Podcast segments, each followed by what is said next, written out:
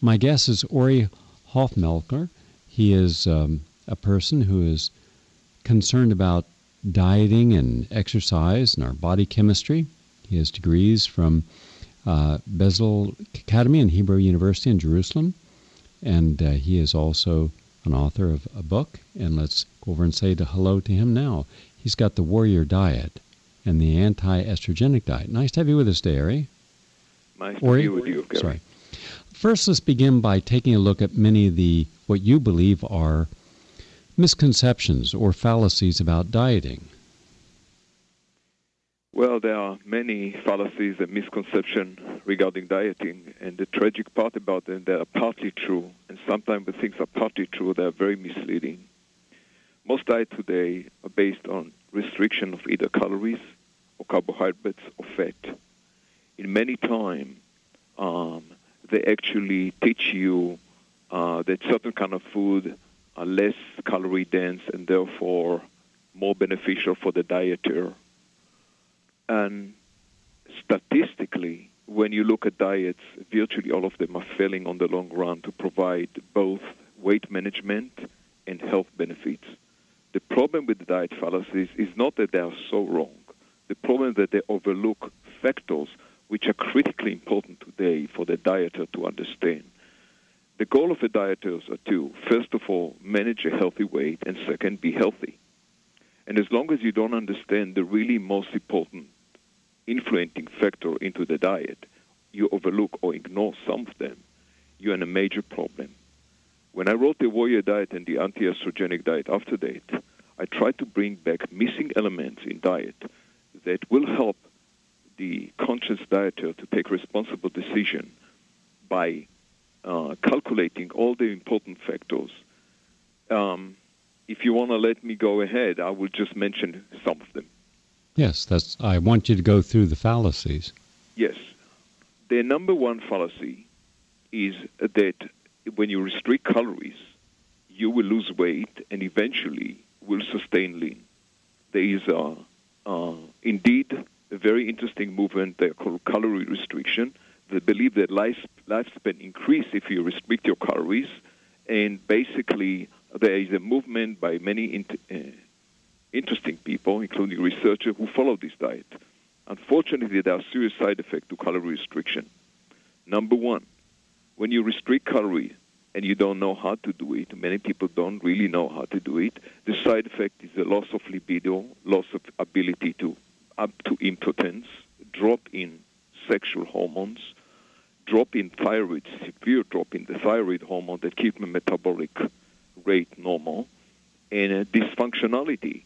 Um, um, there are evidence that people recently, on the last, I think, three years, they start to find evidence that there are other factors beside calorie restriction that could give you the same benefit of calorie restriction without losing your sex drive or ability to function.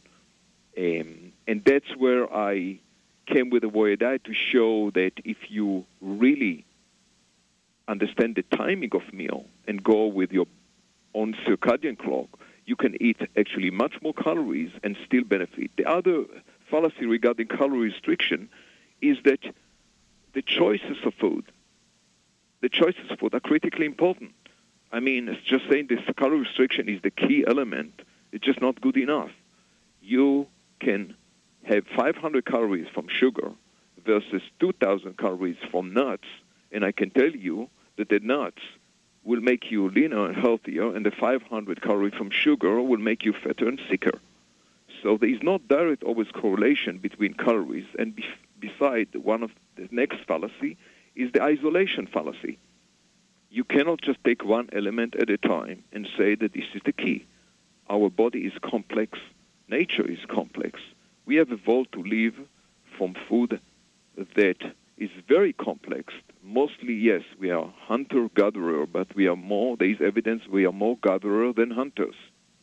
We have better mechanism to utilize plant food than meats. I'm not against animal food. I'm just saying that eating meat is not, even though we, we can kill, we are predators, we are in the end of the line. So our biological system is not that complicated, but complex enough not to isolate one element after the other. So the second fallacy is the isolation. There are diets that are based only on restriction of fat. Miracle, you cut the fat, you're going to be healthy. There are diets that restrict carbs, the low carb. These are all fallacies. Both carbs and fat are critical to the body. There is a notion, for example, a fallacy, that carbs are not essential to the body. Why? Because when the body is deprived of carb, it can still produce glucose from protein or fat. This is again a fallacy. We need certain kind of carbs, low glycemic, but we do need carbs supplied to the body nourish a very important metabolic pathway in the liver that produces your DNA and RNA and antioxidant, uh, endogenous antioxidant, the most powerful, like glutathione or SOD. It's called the pentose phosphate pathway. And when you deprive your body with extreme deprivation of carbs, such as some of the diets today, the consequence is that this metabolic pathway can be shut down. The body needs energy. And when this metabolic pathway is shut down, you age fast. You are much more prone. Your immune system is vulnerable. And you basically, again, it can shatter your sexual function, etc. So the low carb is a false. The low fat is another false. We need fat. Fat generally, obviously good fat, is extremely critical and essential for us. And I'm not just speaking about essential fatty acid. I'm talking about monounsaturated fat, which is abundant in plants, from olive oil to nuts and seeds, play critical role in carrying nutrients and um, supporting our carrying uh, nutrients that actually support our again our steroid hormone, sexual hormones like plant sterols. Um, cutting on fat drastically can seriously, seriously impair our ability to nourish our body properly. So when I'm coming to the list of cutting calories or cutting fat or cutting carbs or isolation, you realize that all these elements are critical part right of virtually every diet. Another fallacy is the fallacy that say that there is some kind of a zone or some kind of a percentage between carbs, fat, and protein that all humans are supposed to live in, such as the zone or other kind of diets. This is again a fallacy. There is no proof, there is not even empirical evidence that all humans are supposed to live on one ratio. In fact, there is evidence that our ratio is changing according to our condition, the weather, food supply, aging, even gender. Physical activity, definitely. So to say that there is a ratio of 40, 30, 30, or any other ratio between protein, fat, and carbs is a fallacy. It's just not right. So that doesn't leave us many diets, Gary, today that really are clean of fallacies. And uh, okay, I wanted you an op- give you an opportunity to lay your thoughts out. Now, tell us what you believe a good diet should be. A good diet should be a diet that recognizes first of all what humans are. And humans are two things. If I'm trying to be brief, first of all, there is a lot of evidence that the human genome is basically a physically active uh, genome show that we are a physically active species. We are will never be good do, following a sedentary lifestyle. There is more and more evidence on the last 10 years and before that that shows that when we are physically active, we basically trigger certain kind of genes that benefit us by improving energy utilization, rejuvenation of tissue, not just the muscle, the brain as well and uh, basically we cannot go around it. We are physically active. We cannot afford a sedentary lifestyle. The second element is our nutritional element. There is evidence we have adapted to a world that do not exist anymore. We reached peak genetic development about 10,000 years ago, a period which is called the late Paleolithic period, and all our survival mechanisms that we carry today haven't changed at all. We carry the same genes of the late Paleolithic man, the caveman, but we live in a world that we never fully adapted to. So the key for understanding our diet is to go back and try to reintroduce the kind of food that humans have adapted to um, about 10,000 years ago and keep yourself physically active and you'll do well. One element which is missing today is also the timing of the meal.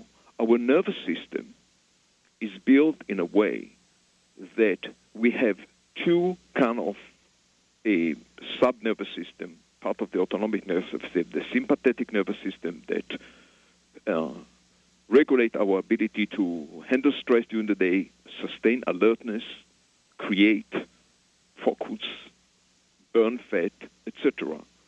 There is a parasympathetic nervous system, which is a nightly nervous system that keeps us relaxed, alert, be able to digest, and sleep. What is becoming evidence that the sympathetic nervous system basically reject eating large meals. And we are educated today to do the opposite. We are educated to eat large meal during the day and maybe some actually diet, nutrition and diet program ask you not even to eat at all at night, which go against our biological nature. So our biology say that we are nocturnal eaters. Uh, if we sleep at night, that's the time to eat. That's the time to relax. That's the time to shut and shift from the sympathetic nervous system to the parasympathetic nervous system. We're supposed to eat during the day, but lightly. Um, there are in the warrior diet. They just show examples of groups of warrior, historical warriors like the Greek and the Romans that adamantly follow a diet similar to that, with my opinion, with great result. People who manage to create amazing culture with great physical shape. The sculpture and the picture that we see of them is not just a subject of imagination. Most likely, they used to look like this. So they used to eat only one main meal a day. But the concept of one main meal at night is still very controversial. It goes against the industry, Gary. Uh, we were taught that breakfast is the most important meal of the day. We are blitzed with morning cereals and a lot of lunch, pre-made meals and stuff and snack and here and there. And actually the human body rejects it. Breakfast is not just the most important meal of the day, it's the worst meal of the day. When you eat a large breakfast, you start to shut down the sympathetic nervous system. And after the second or the third meal after lunch, most people get very tired because they actually trigger a nightly nervous system that make them ready to go to sleep. Now, the only way that you want to keep yourself up is by having more coffee. Some people take upper drugs, or they're constantly craving so exhausted to pick me up food that they start to binge on sweets, gain weight. So I believe that the healthy human diet have a three principle. Number one, or a healthy human lifestyle. Number one, go down lower on the food chain. You can never go wrong with fruits and vegetables and everything which is low glycemic, legumes, nuts, seeds. It's very simple. Number two, avoid chemicals. We have never adapted to chemicals. I wrote in the anti-estrogenic diet book how devastating the effect of chemicals here on the endocrine system, on the glandular system, messing your ability to even your body ability to regulate body weight. It's a serious story by itself. So avoid chemicals. Go lower the food chain. I would say if you decide to eat animal food, the best food, I believe so, in most cases, are those that does not involve killing of animals but rather the product of an animal, like dairy or eggs. Um, we have problem with digestion of meat, but that's another story. Um, I believe there is evidence, however, that humans were doing very well on marine food, and obviously the um, essential fatty acid in marine food could be very good. So lower in the food chain, avoid chemical. Third, follow this. Eat in accordance with your nervous system follow what you inherently are. We are humans, are nocturnal eating, have your main meal in the evening. Supper, breakfast, was the most important meal, historical meal of the day. And I think that's the way it should be. Uh, eat light, eat raw during the day, go denser and heavier until you can eat your main cooked meal at night, and you'll be surprised how your body will be uh, start to reshape itself better, and um, you are going to feel very alert and energetic during the day, very relaxed and well at finally, um, definitely be active. Um, physical activity together with good nutrition is the key. Um, though I believe nutrition is the most important thing, um, physical activity together with the right nutrition, and especially during the day when you undereat and exercise, you really trigger an amazing survival mechanism that makes you be what you're supposed.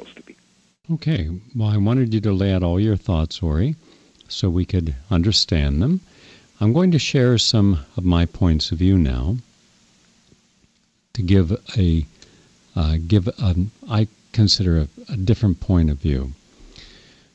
The I have studied extensively all over Europe, in fact, all over the world, the American diet's influence on them, their Native American diets upon their own population or elsewhere. For example, in Italy, if you go back to Cicero and the writings, the Italians had three meals a day. The first was a liquid one, generally consisting of a kefir, or fermented milk with honey and herbs in it. that was very common. The uh, the army actually wanted to rebel at one point when they were forced to eat horse meat because they principally uh, survived off a vegetarian diet. Fish were available, but inland you couldn't get fish. They would dry fish and give it to the uh, soldiers but generally it was grains. Now, the major meal of the day was in the early afternoon, at which then they would take about a three hour break and then come back in the evening. Their smallest meal of the day was late at night. It wasn't early evening, it was late evening. For example, if you were to go to the countryside uh, around Verona today, uh, Naples, um, uh, Venice, not in the towns themselves, which could be influenced by the uh, eating habits of tourists who have certain areas uh, of the world, different time zones they want to eat in, but the native population, it's very common to see people at 10 o'clock at night, 11 o'clock at night, actually having small, light meals, generally a salad, soup, or salad, light pasta. Um, very common. Now, so what this tells us is that that they were very active historically. They also did not live in a sea of toxins. Today, there's more than 100,000 man made toxins. Many of those toxins can adversely affect the the three most important glands as far as regulating metabolism and weight the pituitary, the thyroid, and the adrenal axis. Um, we have hormone mimickers, pesticides, herbicides, fungicides, chlorine, heptachlor. We have numerous uh, uh, DDD and DDDEs, not just DDTs, that adversely affect our hormones, adversely affect our um, thyroid. They were very active. They didn't have television or radio, and a lot did not have any books. What they did have is conversation. They walked everywhere. The average person walked uh, upwards of three miles a day. Today we walk less than about 400 yards. We're always inactive. So they were active. They also, many lived in the country by the principle you're up at uh, sunrise and you go to bed shortly after sunset. Uh, a lot of people, except for those in the cities, didn't stay up very late at night. They also believed in physical culture. The Romans developed from the Greeks the concept of the essentialness of the, the physical being in the ideal shape.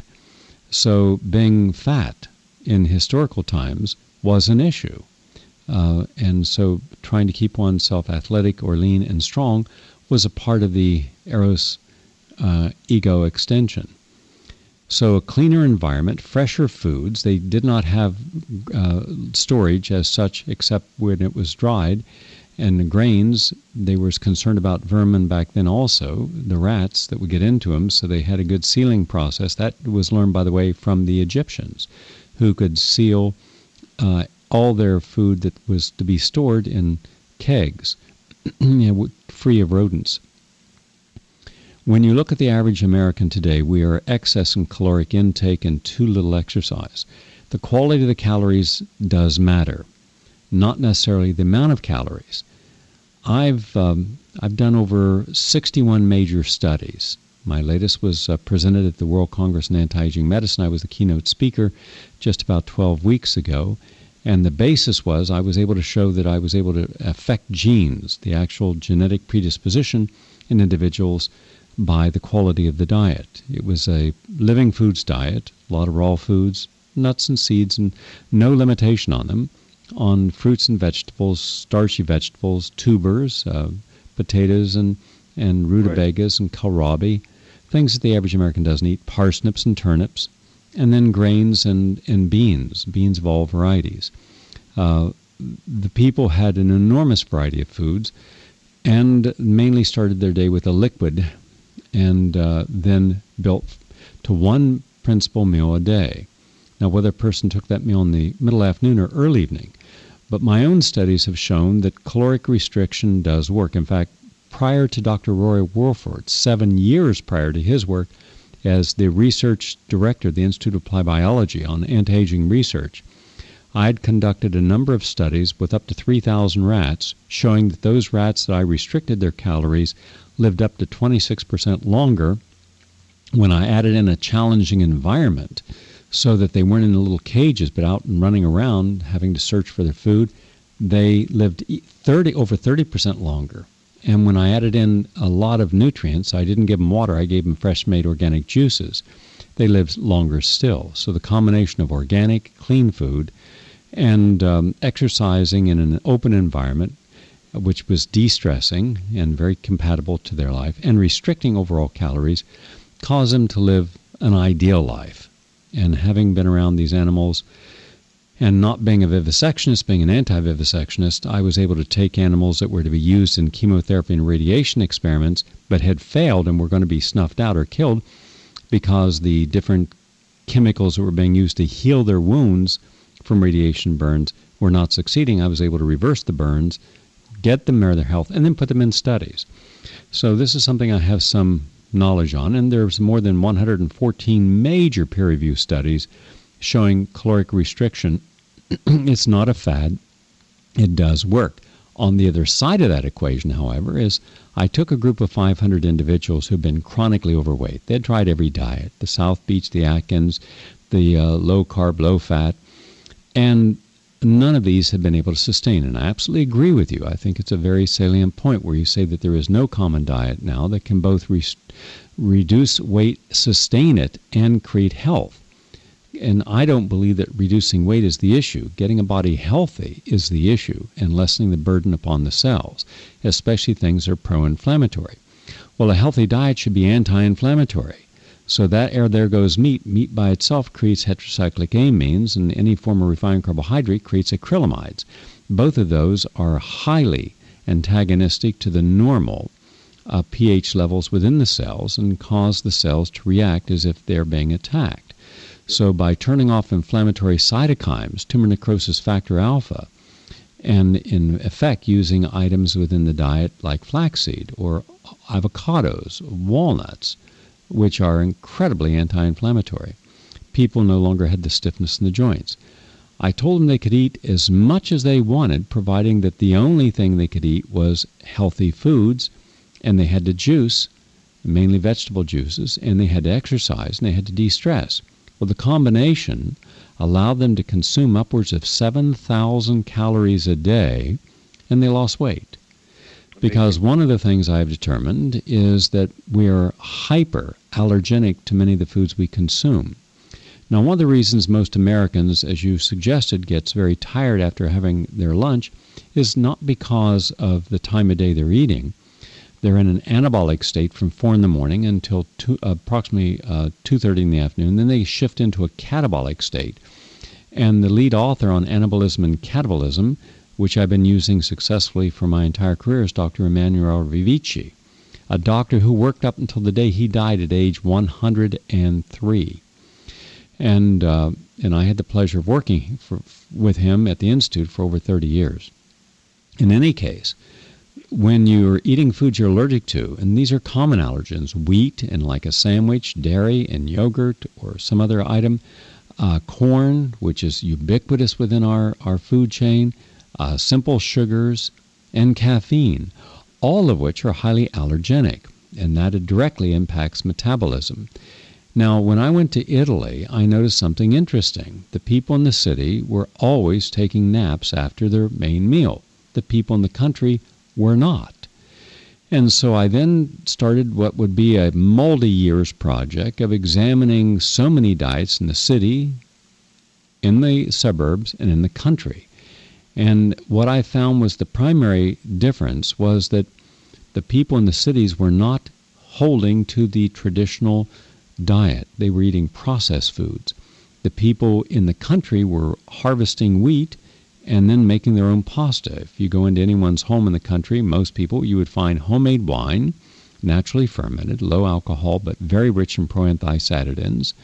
And also, you would find, um, um, oh, probably somewhere in the neighborhood of 10 to 15 different types of pastas hanging over racks. Now, that whole grain, whole fiber, whole food pasta was stone ground. They still pride themselves in grinding their own uh, flour. When you're grinding your own flour, you're not uh, removing the endosperm and the essential nutrients necessary for that to be properly metabolized. Now, I'm allergic to wheat. I have a fixed allergy. I don't care how often I have it, I'm going to find myself going into a brain fog and becoming very tired. Right. However, not once did I find that to be the case in the country, but it certainly was the case in the suburbs and in the city unless it was a restaurant that prided itself on traditional homemade pastas. And then you would see that there was a difference. Like a homemade sauce tastes completely different, but it takes hours to make. It is not a quick process. The garlic is golden, it's never burnt. Uh, the sauces are all made fresh. And so the freshness at the low temperature ensures that enzymes are maintained, and those enzymes become the catalysts of life for that that plant. Also, uh, you actually increase the bioavailability of various nutrients, like lutein and lycopene are enhanced when they come from cooked tomatoes rather than from raw tomatoes. So right. the heating process, if it's at low heat, is actually liberating uh, versus some of the higher heat, which is destructive, especially to the antioxidants, but also to some of the phytochemicals. Now, so that is why you see very little obesity in the countryside. They eat, um, they eat heartily. I've never seen any of them counting calories, but not once in all my trips to Italy and all my villages visited and all the people I've eaten with, not even in the nunnery in, at the top of the hill in Rome, did they finish a meal with a piece of cake and ice cream. They finished with a piece of fruit, and that is crucial. So the, the concept of those that adhere to the older, more established diet and eating the smallest meal in the evening, generally late evening, the larger one earlier in the day, and then they'll eat and they don't go to nap, but they uh, they go back to work in in the countryside. Now, when you've interviewed hundreds and thousands of individuals as I have, when in the cities and the countries in France and Belgium and England and Ireland and Scotland and Wales and, and Spain and everywhere. Uh, I've logged tens of thousands of hours working with people, both as a scientist. Uh, I have a PhD in human nutrition and public health science, and a professor in advanced sciences in Fairleigh Dickinson, uh, and as well as Institute of Applied Biology research fellow. My concern is not what the textbooks tell me, but what my own empirical evidence suggests, and then can I duplicate that? And indeed, the studies show that what I saw was duplicatable.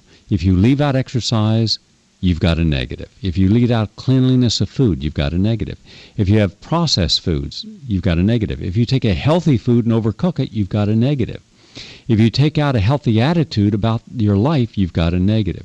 If you take uh, take the toxic environment, you've got a negative. A toxic relationship, you have a negative.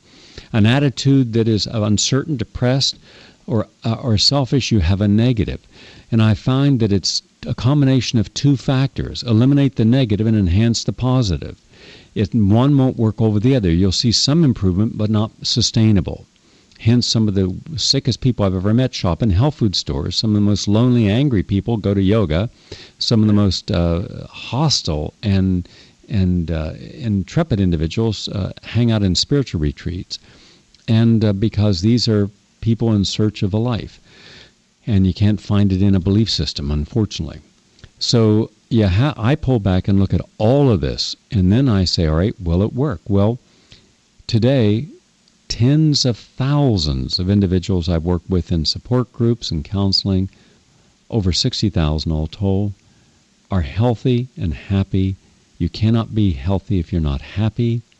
That's a part of the equation. And so, all this I now see I have to include not just in the calories or what time specifically someone eats, but overburdening the body, not having enthusi- enthusiasm for life, allowing the metabolism to get out of balance, and I just finished a major study on menopause and andropause, all makes a difference.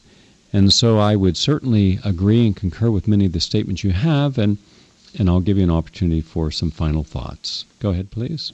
First of all, it's a brilliant overview. I really enjoy listening to you right now. And I have no disagreement with you with virtually all the elements that you mentioned. In fact, I find it still controversial when I say and ask people to go lower of, to, to the bottom of the food chain, mentioning raw fruits and vegetables and nuts and seed, raw nuts and seed. It's very important to understand there is a difference between raw and roasted. And um, everything that comes from the earth is basically good for you. Uh, it sounds absurdly, Gary, as a controversial statement today. The main problem, at least that I'm facing right now with people who follow my diets, is that there is a transition time. We live in the 21st century when people, I have to say it and I hate to say it, uh, were corrupted since childhood. They were taught to believe that some processed food are actually healthy and many of them did not even grow to appreciate such taste of vegetables and fruits. So we live in a society that not everybody, but in general term, taste has been corrupted, bad healthy habits, and they feel very attached to what they have been taught is good for them. And um, it takes time to really trans- help people trans- uh, move themselves from the phase that they are now to the phase that you are describing. What I'm trying to say that I believe that in today's world it's important to make things simple. And I really appreciate what you say, but I still believe that by shifting meals toward later in the day, where it's a supper, which is late afternoon or afternoon or evening, uh, or sometimes at night even. But having one main meal a day make it very simple to understand that the rest of the meal is supposed to be more raw, more light, including liquids in the morning. Well, I think that's very important. I, yes. Ori, I believe that, you know, the, um, where do you live at? Out in Woodlands, California?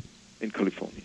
At some point, if you get to New York um, or Florida, I'd like for you to drop by and uh, I'd like to show you some of the some of the examples because we actually film people from beginning to end, and it generally takes a minimum of six months to a year. Not because diet is difficult. That's not the hard part. Deconditioning a highly conditioned mind is the problem.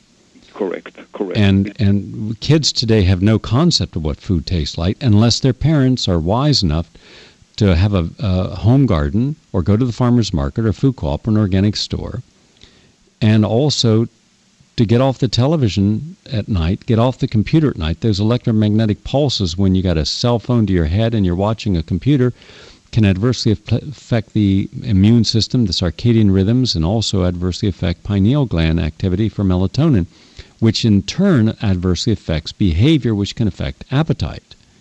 I cannot agree with you more. I think the one nervous system that's been attacked most is the sympathetic nervous system today. There is evidence that these chemicals are shattering our ability um, basically to regulate healthy, normal rhythm of neurotransmitters.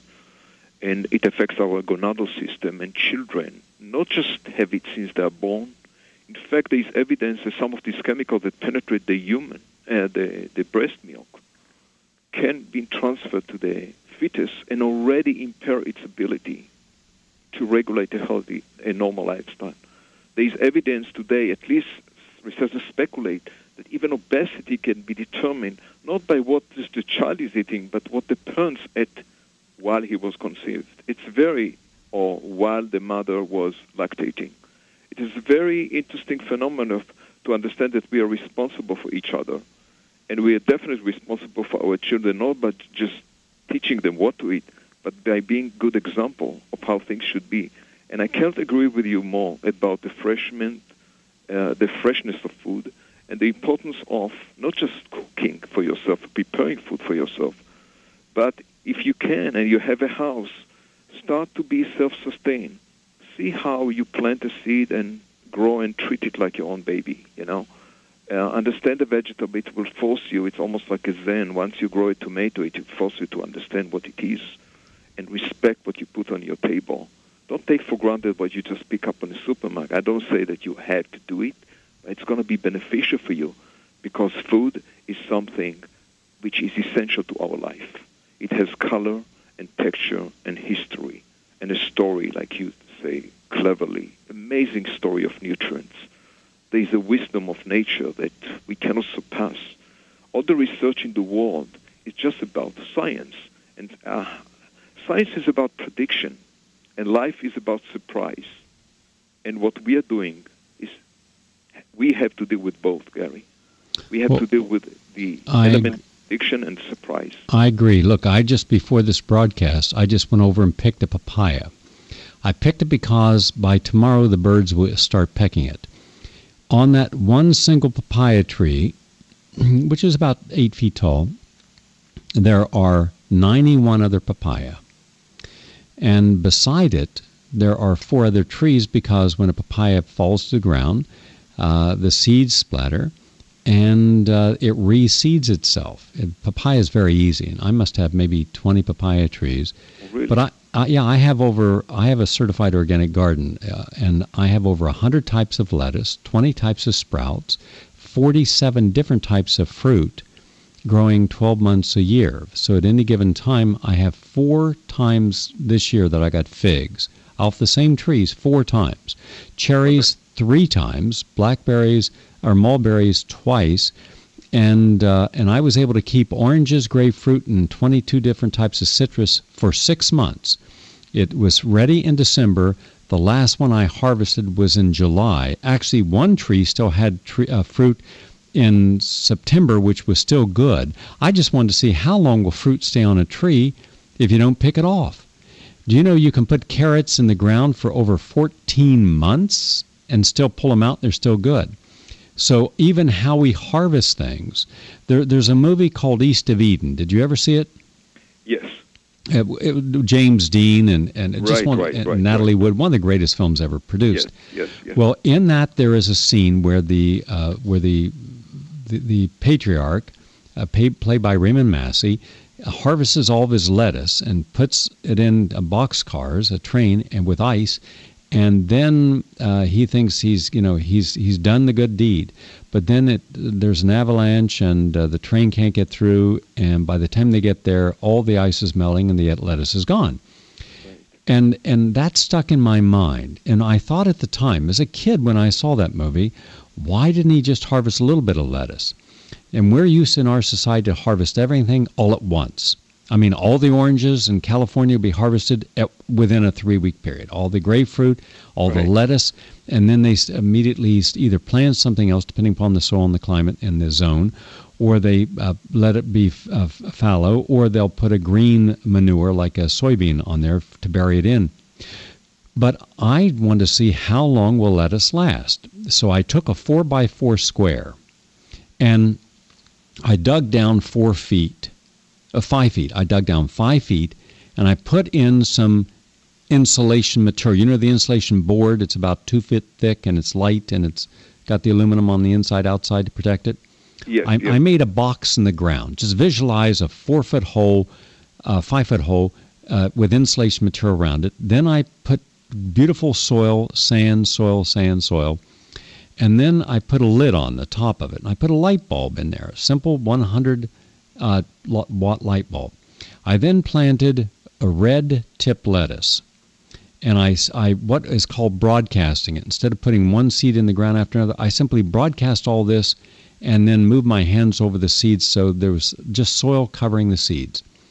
Within four weeks, I had a full, full, full, I mean just abundantly full lettuce. I then would pick the outer leaves, one or two outer leaves of each plant, which were all growing intensely together each day. And so I'd have a gigantic salad every day. 14 months later, I'm still eating from the same salad. I, as long as you don't harvest the whole head, you can pick the outer leaves and they grow back. I didn't know that. Did you know that? I, I partly knew that because my wife is a chef and we are doing in a small version what you're doing, a very self-sustained house. We okay, so, that we eat. But who she knew? Used to pick, yeah, she Right. used to pick on vegetables like parsley or cilantro and everything. They keep growing forever. Yeah, if you pick the outer leaves and you cut the main uh, the main one going through it doesn't bolt. When a Yes. product bolts, it turns bitter. So by keeping the leaves picked, the energy went into replacing them. So as the energy went into replacing them, I probably harvested around a thousand pounds all told out of that one single little four foot by four foot frame. Uh, then I did it. In, then I did it in New Jersey. I did organic garden upstate New York, which supplied all the health food stores and restaurants for a couple years in New York. And now I'm doing it here, showing you can grow in the hottest part of the summer. You can grow everything if you know what you're doing. You can have fruits 12 months a year. Something's always growing. You don't have to pick an orange off a tree. I didn't, and I photographed it and timed it and I they were ripened uh, they were ripe in December and I was still harvesting in September. Well, I don't care how you cut it. That's 9 to 10 months and that breaks this idea, oh, harvest it all and ship it. And instead, sustainability is stagger your plantings. So every day something else is ready. And so we just have to have a new mindset about everything that we're doing with a greater consciousness and and stop reading the old books because the old books are all wrong. It's from an old paradigm. Or you know, it's like reading about the neocons and assuming you're going to have more humanistic values. So Ori, I thank you for being on and your good My work and, and, and all the best with your uh, new diet uh, book, the Warrior Diet, and then the newer one, which is just out, which is the Anti-Estrogenic Diet. Do you have a website? Yes, um, people can go to warriordiet.com to get more information or antiestrogenicdiet.com. Uh, the books are available in bookstores starting next week, The Warrior Diet, but they're already available in Amazon. So, uh, and thank you so much, uh, Gary. I really enjoyed this conversation, and your stories are absolutely eye-opening. All the best to you, Ori. Same to you.